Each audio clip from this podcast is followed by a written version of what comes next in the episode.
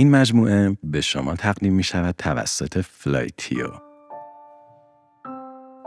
آینده همچون گذشته بینهایت و تنها در گستره‌ای از احتمالات تعریف میشه. پس بیایید امسال کوله بار خودمون رو ببندیم در جهان احتمالات سفر کنیم و روایتی تازه از خودمون خلق کنیم. بیایید در این نوبهار به دنبال جوانه زدن باشیم. فلایتیو شما رو به کشف و سفر دعوت می‌کنه. فلایتیو سرویسی برای رزرو سفر در سرتاسر سر جهانه. می‌تونید تمام نیازمندی های سفر خودتون رو از فلایتیو رزرو کنید و در طول سفر از پشتیبانی 24 ساعته فلایتیو کمک بگیرید. برای کسب اطلاعات بیشتر می‌تونید به توضیحات پادکست مراجعه کنید یا تا پایان این قسمت صبر کنید. در سال 1927 شهر بروکسل میزبان پنجمین دوره از کنفرانس سولوی بود. ارنست گوستاو جوزف سولوی مؤسس این کنفرانس شیمیدانی بلژیکی بود که به خاطر ابداعات و اختراعاتش به ثروت فراوانی رسیده و سپس این ثروت رو وقف توسعه علم و دانش کرده بود. این کنفرانس هم یکی از پروژه های مورد علاقه اون به شمار می رفت. کنفرانس سولوی که در سال 1911 پایه گذاری شده بود، مجموعه ای از نشست های مربوط به فیزیک بود که هر چند سال یک بار در بلژیک برگزار می شد و فیزیکدانان برجسته از سراسر جهان به اون دعوت می شدن تا درباره جدیدترین دستاوردهای حوزه کاری خودشون صحبت و همفکری کنند. در سال 1927 شهر بروکسل میزبان پنجمین دوره این نشست ها بود.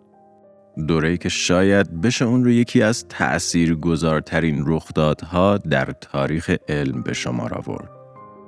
کنفرانسی که قرار بود به یکی از جدیدترین نظریات مطرح شده در دنیای فیزیک اختصاص پیدا کنه و ذهنهای متفکر اون زمان دربارش بحث و گفتگو کنن. برای مدعوین دور پنجم کنفرانس سولوی مثل یک میدون جنگ بود. 29 دانشمند از سر تا سر جهان در حال سفر به بلژیک بودند تا از عقیده خودشون دفاع و نظرشون رو به تفکر غالب تبدیل کنند. دنیای فیزیک در حال ورود به قلمروهای جدید و کشف نشده بود و هر 29 دانشمند می‌خواستند تا به عنوان فاتح این دنیاها نام خود رو در اون جاودانه کنند. ورنر هایزنبرگ، اروین شرودینگر، مکس بورن، ماری کوری، ولفگانگ پاولی و آلبرت آینشتاین تنها برخی از کسانی بودند که قرار بود در این کنفرانس حضور داشته باشند و دانش بیپایان خود را صرف حل و فصل معزل جدید دنیای فیزیک کنند. در سال 1927 شهر بروکسل میزبان پنجمین دوره از کنفرانس سولوی بود. جایی که قرار بود جنگ های کوانتومی آغاز بشه. سلام. فیزیک کوانتوم و مکانیک کوانتومی امروزه یکی از ارکان فیزیک به شمار میره. نظریه‌ای درباره ذرات زیراتمی، نحوه تعاملشون و نقش اونها در شکل دادن جهانی که در اون زندگی می‌کنیم. نظریه‌ای که نه تنها کل تکنولوژی و جهان ما روی اون بنا شده، بلکه حتی می‌تونه معنای جهان و فلسفه وجودی اون رو برامون آشکار کنه. اما داستان این شاخه از علم به کنفرانس سال 1927 و اتفاقات بعد از اون محدود نمیشه. برای اینکه بتونیم ریشه های فیزیک کوانتوم رو جستجو کنیم، باید به 2400 سال پی و شهری کوچیک در یونان سفر کنیم. تراس یا تراکیا سرزمینی باستانی در جنوب شرقی اروپا است که امروزه بین بلغارستان، ترکیه و یونان واقع شده. در قرن پنجم قبل از میلاد یکی از شهرهای واقع در این منطقه آبدرا نام داشت. آبدرا یه شهر کلیدی و فرهنگی در منطقه به شمار می‌رفت و به خاطر موقعیت جغرافیایی خودش سالانه میزبان مسافرین و متفکرینی بود که به واسطه سفرهای دریایی خودشون در این شهر توقف داشتند. یکی از ساکنین آبدرا دموکریتوس بود. دموکریتوس فیلسوفی یونانی بود که به اخلاق، ریاضیات، ستاره شناسی و موسیقی علاقه فراوانی داشت و در طول عمرش بیش از هفتاد کتاب درباره این موضوعات نوشت. هرچند که هیچ کدوم از این متون به دست ما نرسیده. اما شاید در بین همه اینها بزرگترین دستاورد دموکریتوس رو بشه نظریه اون درباره ساختار جهان دونست. دموکریتوس تحت تأثیر فلاسفه قبل از خودش همچون لوسیپوس بود که باور داشتند هسته اصلی جهان غیرقابل تغییر و غیرقابل شکسته. دموکریتوس با کار روی این نظریه و توسعه دادن اون ادعا کرد که نه تنها هسته اصلی جهان غیرقابل تغییره بلکه کل جهان در کوچکترین ابعاد خود از ذراتی تشکیل شده که قابل شکستن نیستن و از اونا کوچکتر پیدا نمیشه. در نظر دموکریتوس این ذرات کوچیک یا همون اتم ها اجزای سازنده جهان ما هستند که در گستره جهان دائما در حال حرکتن و تعاملشون با اتم های دیگه باعث میشه تا اجزای جهان ویژگی های مختلف و متفاوت خودشون رو به دست بیارن. دموکریتوس همچنین باور داشت که در ابعاد خیلی ریز اتم ها به انواع مختلفی تقسیم و چیدمان این اتم های مختلف به خلق اجسام، موجودات و مواد جور و جور ختم میشه. تئوری دموکریتوس یه نظریه جنجالی و انقلابی در یونان باستان به شمار می‌رفت.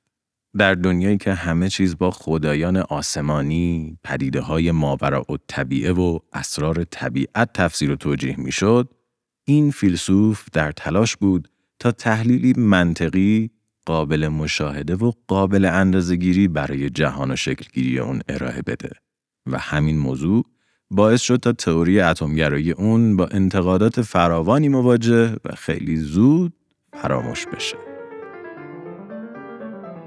بقیه فلاسفه اون زمان کسانی مثل افلاتون و ارسطو مسیرهای دیگه ای رو در توسعه فیزیک در پیش گرفتن افلاتون باور داشت که دنیای فیزیکی تنها برداشتی از دنیای نمادینه و حقیقت نه با مشاهده جهان فیزیکی بلکه تنها با منطق و تفکر قابل کشف شدنه. ارسطو کسی بود که برای اولین بار از کلمه فیزیک از ریشه فیزیس در زبان یونانی به معنای دنیای طبیعی برای توصیف حرکت در جهان مادی استفاده کرد. اون معتقد بود که تکانه یا حرکت در اثر تقابل جای فعلی جسم و جای ایدئال اون در جهان ایجاد میشه. مثلا جای ایدئال سنگ در جهان روی زمینه. پس وقتی سنگی رو از زمین بلند و بد رها می‌کنیم حرکت اون به دلیل تمایل به بازقرارگیری در جای طبیعی خود روی زمین ایجاد میشه. ارسطو همچنین اعتقاد داشت که جهان از چهار عنصر آب، خاک هوا و آتش تشکیل شده و هر کدوم از این عناصر یک حلقه در جهان رو به خود اختصاص دادن. خاک یا همون زمین در مرکز جهان قرار داشت. آب روی خاک قرار می گرفت بعد هوا زمین رو احاطه می کرد و در نهایت آتش لایه نهایی رو به خود اختصاص می‌داد. در این نظریه که زمین مرکزی یا جیوسنتریک نامیده می‌شد، ماه و خورشید و دیگر اشیای آسمانی همه به دور زمین میچرخیدن و هر حرکتی چه سنگی که از آسمون رها می‌شد چه حرکت خورشید در راستای رسیدن به یک قایت نهایی و جایگاه ایدئال اتفاق میافتاد. کشفیات ارسطو تا بیش از هزار سال به باور غالب ما از نحوه کارکرد جهان و شیوه حرکت اجسام تبدیل شد تا اینکه دو هزار سال بعد و در قرن 16 هم یک آقای دیگه تصمیم گرفت نگاه ما به جهان رو تغییر بده. نیکولاس کوپرنیک در سال 1473 در لهستان متولد شد. بعد از درگذشت پدرش، دایی نیکولاس اون رو برای تحصیل در علوم دینی به کراکوف فرستاد. ولی در اونجا کوپرنیک با آسمان شب و دانش ستاره شناسی آشنا شد. در زمان کوپرنیک یه مشکل کوچولو در آسمان شب و حرکت سیارات وجود داشت. اونم این بود که بعضی وقتا به نظر می رسید که ستاره های آسمان شب به جای حرکت به جلو جهت خودشون رو تغییر داده و به عقب برمیگشتن. مثلا شما اگه هر شب از موقعیت مریخ در آسمون شب عکس بگیرید می‌بینید که روز به روز جایگاه این سیاره در آسمون جلوتر میره چرا که مریخ در حال حرکته اما هر دو سال مسیر این حرکت عوض میشه و به مدت چند هفته هر شب مریخ از جای قبلی خودش عقبتر میره. انگار که جهت حرکتش عوض شده باشه. دانشمندان و فلاسفه از صدها سال قبل در تلاش بودند تا دلیلی منطقی برای این عقب کرده اشیای آسمانی پیدا کنند. ولی هیچ کس دلیل اون رو نمی‌دونست. اگه زمین مرکز جهان بود و همه اجرام آسمانی به دور اون حرکت می‌کردن و این حرکت تا رسیدن به نقطه ایدال ادامه داشت پس چرا گاهی مسیر حرکت اونها تغییر می‌کرد؟ خب کوپرنیک با خودش فکر کرد که شاید اصلا این صورت مسئله است که مشکل داره. اون متوجه شد که با جابجایی یک متغیر می‌تونه یک تحلیل ساده و منطقی برای این مسیر حرکتی معکوس پیدا کنه. تنها کاری که باید انجام می‌داد این بود که زمین را از یک عامل ثابت به یک عامل متغیر تغییر می‌داد. فرض کنید شما در یک قطار نشستین و قطار در حال حرکت به سمت جلوه. حالا در ریل کناری شما یک قطار دیگر رو هم می‌بینین که در حال حرکت در همون جهت شماست ولی شما سرعت بیشتری از اون دارین. موقعی که قطار شما به قطار کناری می‌رسه و از اون جلو می‌زنه برای چند لحظه به نظر می‌رسه که قطار کناری در حال حرکت در جهت معکوس و دور شدن از شماست در حالی که این تنها یک خطای دیده که به خاطر اختلاف سرعت قطار اول و دوم ایجاد شده کوپرنیک هم استدلال کرد که دلیل حرکت رجوعی یا بازگشتی سیارات اینه که برخلاف نظریه ارسطو خود زمین هم در حال حرکت و زمانی که مدار حرکتی زمین و یه سیاره دیگه با هم دیگه مماس میشه برای مدتی کوتاه به نظر می‌رسه که سیاره دیگه جهت خودش رو عوض کرده. در سال 1543 و کمی قبل از مرگ، کوپرنیک نظریه خورشید مرکزی یا هلیوسنتریک خود رو در قالب کتابی منتشر کرد و در اون مدعی شد که نه زمین بلکه خورشید در مرکز جهان قرار داره و سیارات دیگه من جمله زمین در حال گردش به دور اون هستند. توضیح کوپرنیک ساده و ابتدایی بود اما نتیجه گیری اون مسیری که علم در هزار سال گذشته طی کرده بود رو یک شبه تغییر داد. سه سال بعد از مرگ کوپرنیک و در سال 1546 تیکو براهه در سوئد متولد شد. براهه عاشق ریاضیات بود. یعنی عاشقش بود. در حدی که در جوانی دماغ خودش رو در یک دوئل شمشیر که سر یک اختلاف نظر ریاضیاتی شروع شده بود از دست داد. تیکو در دانمارک زندگی می کرد و پادشاه دانمارک از ترس اینکه تیکو از کشورش نره فرد و فرد بهش قلعه هدیه می‌داد. تیکو هم که نمی‌خواست زیر بار منت پادشاه باشه فرد و فرد قلعه ها رو پس می‌داد تا اینکه دو نفر سر یک جزیره به توافق رسیدن و جزیره ون به بهشت تحقیقاتی تیکو تبدیل شد. تیکو نه به ارسطو اعتقاد داشت نه به کوپرنیک. اون یه چیزی وسط راه رو انتخاب کرده بود. در مدل تیکو سیارات نه به دور زمین بلکه به دور خورشید میچرخیدن ولی خود خورشید در نهایت به دور زمین میچرخید. مدلی که به نظام تیکویی یا جیو هلیوسنتریک شناخته می‌شد. تیکو تیم تحقیقاتیش بدون دسترسی به تلسکوپ اقدام به رصد و ثبت مشاهدات خیلی خیلی دقیقی از آسمان شب کردن و اسناد زیادی رو از مشاهدات خودشون به جا گذاشتن. هرچند که با مرگ پادشاه دانمارک دوران خوشگذرانی تیکو به پایان رسید و پادشاه جدید اون رو تبعید کرد. ولی بعد از تیکو یکی از دستیارهای اون تصمیم گرفت مسیر استادش رو ادامه بده و به کشف اسرار کائنات بپردازه. یوهانس کپلر یک ستاره شناس آلمانی و متولد 1571 بود.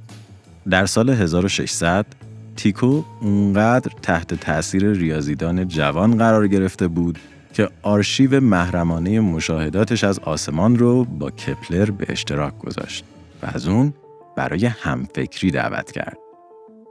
بعد از مرگ تیکو، کپلر به عنوان ریاضیدان ارشد کشور انتخاب شد و کار روی داده های استادش رو ادامه داد. کپلر از دنبال کنندگان تئوری کوپرنیک بود و می‌خواست قوانین ریاضیاتی که به حرکت سیارات حاکم بود رو پیدا کنه. در سال 1609 کپلر کتاب استرونامیکا نووا رو منتشر کرد. در این کتاب کپلر مدعی شد که هر سیاره در یک مدار بیزی شکل به دور خورشید میگرده و خورشید نه در مرکز بلکه در کانون بیزی قرار می‌گیره. طبق مشاهدات کپلر خط واصل بین خورشید و سیارات در زمانهای مساوی مساحتهای مساوی رو طی کرد. به عبارت دیگه زمانی که سیاره به خورشید نزدیکتره با سرعت بیشتری نسبت به زمانی که از خورشید دورتر حرکت می‌کنه و در نهایت اینکه دور حرکت سیاره به دور خورشید با فاصله سیاره تا خورشید متناسبه. دو هزار سال بعد از تئوری زمین مرکزی ارسطو بعد از های کوپرنیک حالا کپلر مسیر علم رو برای همیشه تغییر داده بود. درک ما از جهان، جایگاه ما در اون و نحوه حرکت اجسام خیلی دور دیگه رازی نبود که با ماورا و طبیعه و دنیاهای پنهان توصیف بشه و انسانها می‌تونستن با عدد و داده مسیر حرکت سیارات رو حساب کنن. هرچند که یه مشکل کوچیک وجود داشت. اونم این که الان تنها حرکتی که انسان بلد بودن حساب کنن حرکت سیارات بود و چیزهای دیگه مثل حرکت اجسام، جاذبه و نیروهایی که توی خود زمین وجود داشتن برای ما ناشناخته بود. حداقل تا 80 سال بعد که یه آقای دیگه وارد داستان شد. در کریسمس سال 1942 کودکی طی زایمانی زودرس در انگلستان متولد شد. خانواده کودک وضع مالی خوبی نداشتن و از طریق کشاورزی امرار معاش می‌کردن و بعد از مرگ پدر مشکلات مالی خانواده از قبل هم بیشتر شد. اما هیچ کدوم از اینا قرار نبود مانع رسیدن آیزاک نیوتون جوان به هدفش بشه.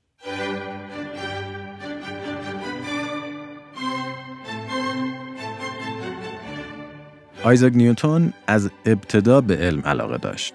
به همین دلیل در نوجوانی و با کمک بورسیه تحصیلی تونست به دانشگاه کمبریج بره و در اونجا تحصیل کنه. در زمان نیوتون، کمبریج هنوز به دانشگاهی که امروز هست تبدیل نشده بود و اساتید اون هنوز به تدریس تئوری زمین مرکزی ارسطو می پرداختن.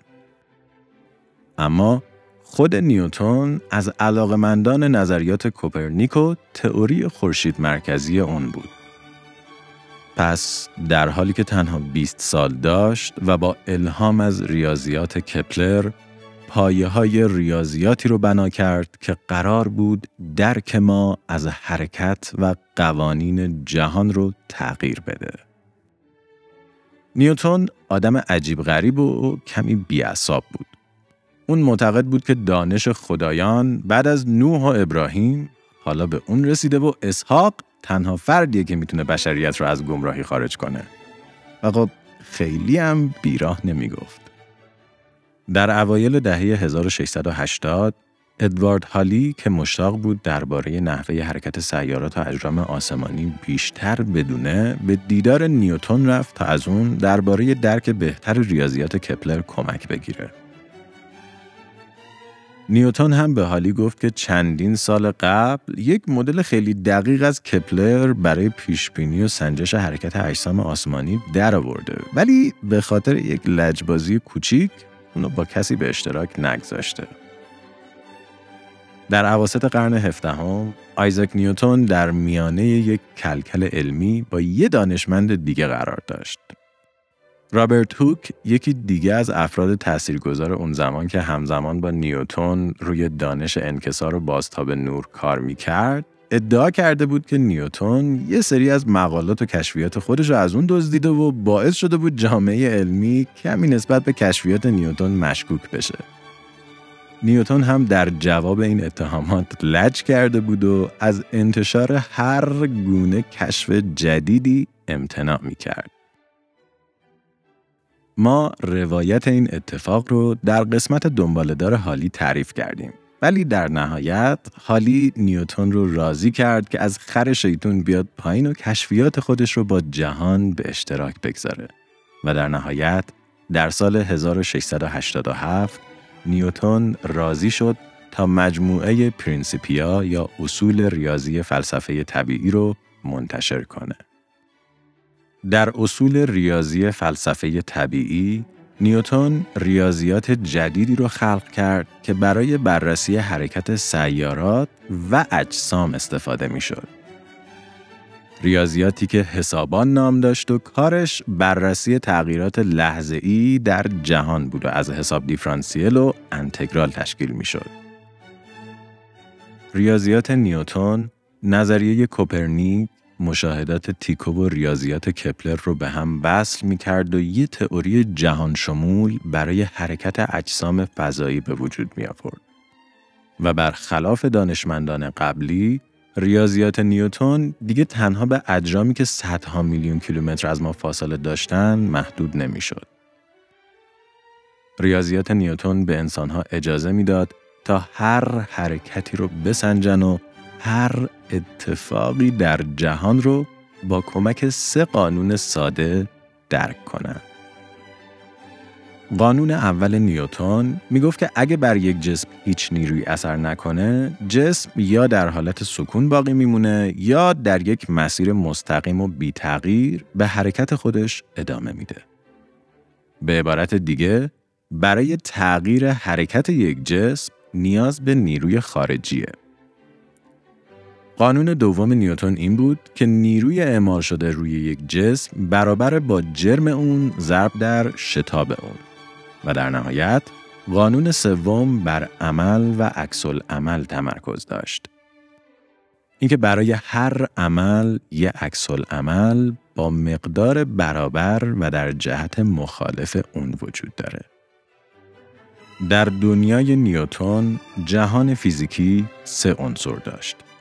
اجزایی که با وارد شدن نیرو و با گذر زمان در فضایی بیپایان حرکت می‌کردن و به اجزای دیگه واکنش نشون می‌دادن.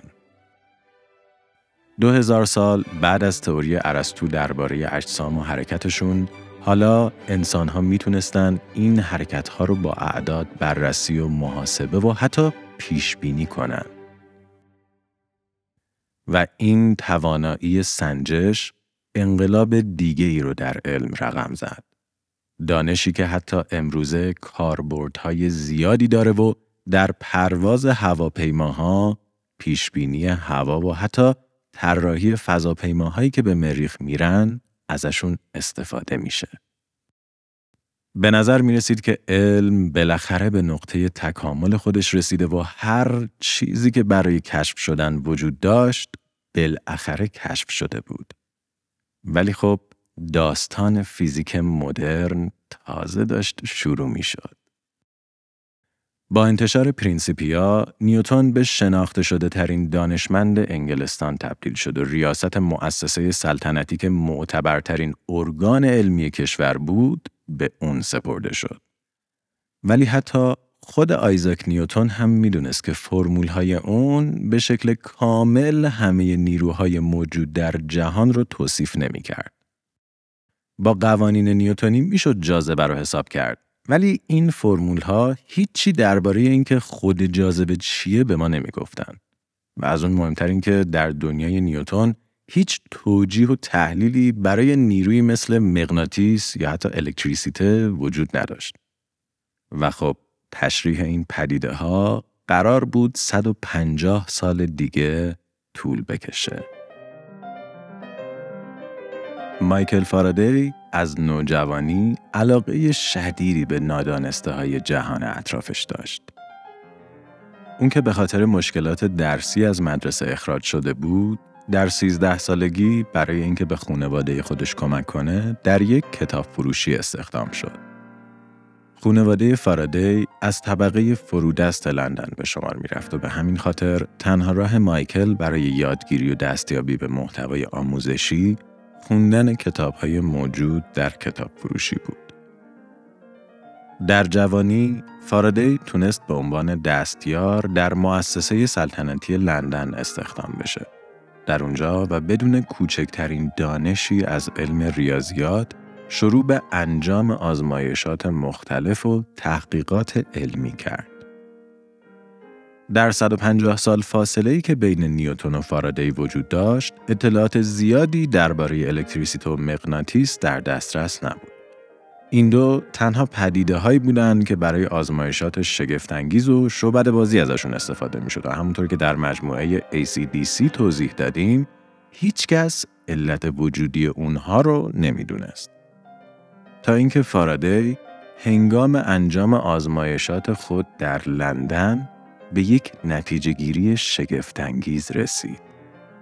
در فیزیک نیوتونی نیروهای طبیعی مستقیم بین دو شیء رد و بدل می شدن. اگه یک نیروی خارجی مستقیما به یک جسم وارد می شد، اون حرکت می کرد. بین دو تا شیء همیشه یک جاذبه هرچند اندک وجود داشت که اونها رو به سمت همدیگه می‌کشید و هر عمل یک عکس عملی به همراه داشت که مستقیما به شیء اعمال می‌شد. اما فارادی با خودش گفت که اگه این پخش شدن نیرو یک کوچولو از ادعای نیوتن پیچیده تر باشه چی؟ در نظریه فارادی هر مدل از انرژی در یک میدان که گستره‌ای به بزرگی جهان داشت حرکت می‌کرد و از طریق این میدان از شیء الف به شیء ب می رسید. مثلا یه حوز کوچیک رو در نظر بگیرید که وقتی ما سنگی رو از یک سمت داخلش پرت می‌کنیم موج ایجاد شده از سنگ به سمت دیگه حوز حرکت می‌کنه. با این تفاوت که این حوز کل جهان ما رو شامل میشه و هر سنگ یک مدل از انرژیه.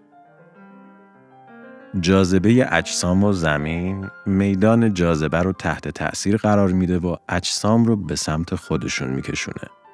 آهنرباها و اشیای دارای بار الکتریکی میدان الکترومغناطیس رو تغییر میدن و چیزهایی با بار مخالف رو به سمت خودشون می‌کشن و بارهای مشابه رو دور می‌کنن. در دنیای نیوتون جهان فیزیکی سه عنصر داشت. اجزایی که با وارد شدن نیرو و با گذر زمان در فضای بیپایان حرکت می‌کردن و به اجزای دیگه واکنش نشون می‌دادن. ولی حالا فارادی یک عضو دیگه رو هم وارد معادلات کرده بود. میدانهایی که نیرو از طریق اونها در جهان جابجا جا می‌شد و روی اجزای دیگه جهان اثر میگذاشت. فارادی دانشمندی نابغه با ذهنی استثنایی بود.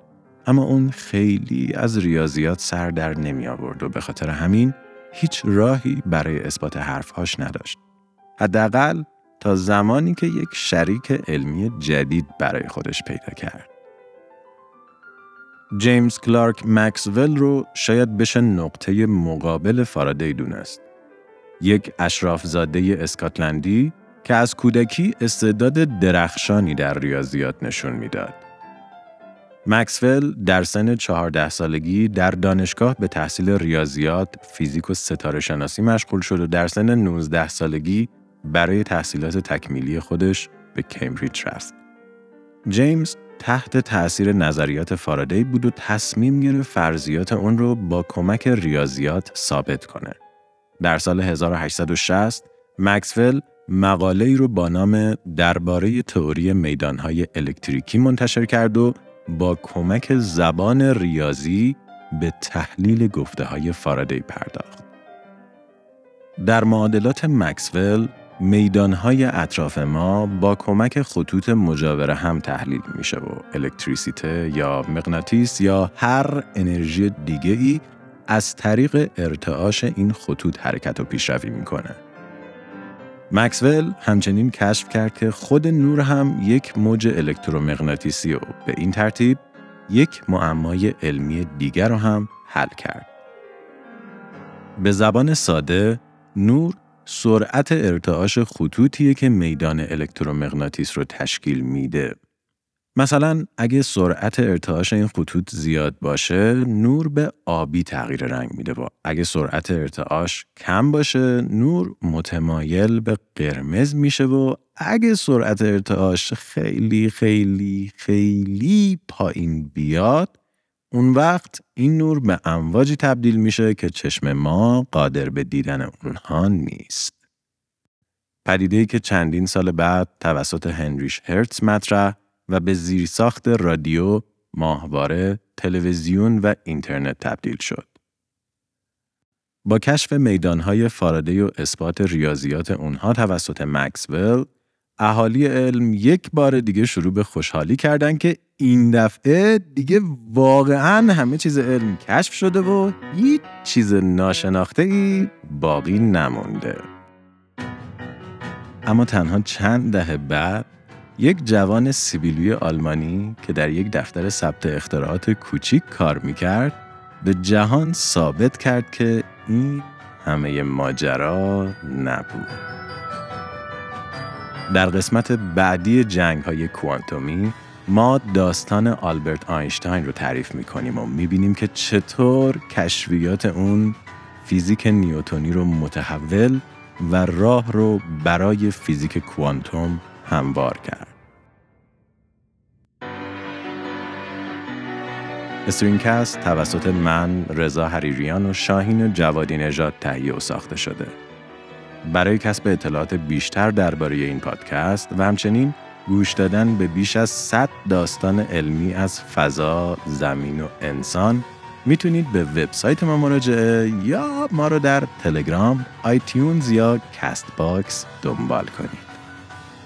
این مجموعه به شما تقدیم می شود توسط فلایتیو فلایتیو یک استارتاپ گردشگریه که در حال حاضر بزرگترین ارائه دهنده پرواز خارجی در کشور محسوب میشه و یک سامانه جامع برای رزرو هر نوع بلیته. تیم فلایتیو در تلاشند تا در بازار رقابتی و شلوغ گردشگری همیشه بهترین قیمت ها رو به کاربران خودشون ارائه کنن و بهترین تجربه رو براشون رقم بزنن. یکی دیگه از نقاط قوت فلایتیو تیم پشتیبانی قوی اونهاست. شما چه ایران باشید چه خارج از ایران تیم فلایتیو به شکل شبانه روزی آماده است تا شما رو در سفرتون همراهی و راهنمایی کنه. شما می‌تونید از خط مستقیم، خط پیامرسان واتساپ، ایمیل و پنل کاربری خودتون استفاده کنید و به تیم خبره و آماده فلایتیو وصل بشید. فلایتیو در دیگر بخش های سفر هم خدمات فعالی داره. ویزا، ترانسفر فرودگاهی، بیمه و امکان خرید بار اضافی مستقیم و حتی راهنماهای جامع و کامل درباره مقاصد مختلف از جمله خدماتی که در سایت فلایتیو ارائه میشه. دنیای ما درست مثل این پادکست و درست مثل جهانهای کوانتومی پر از احتمالات و گوشه های عجیب و غریبه.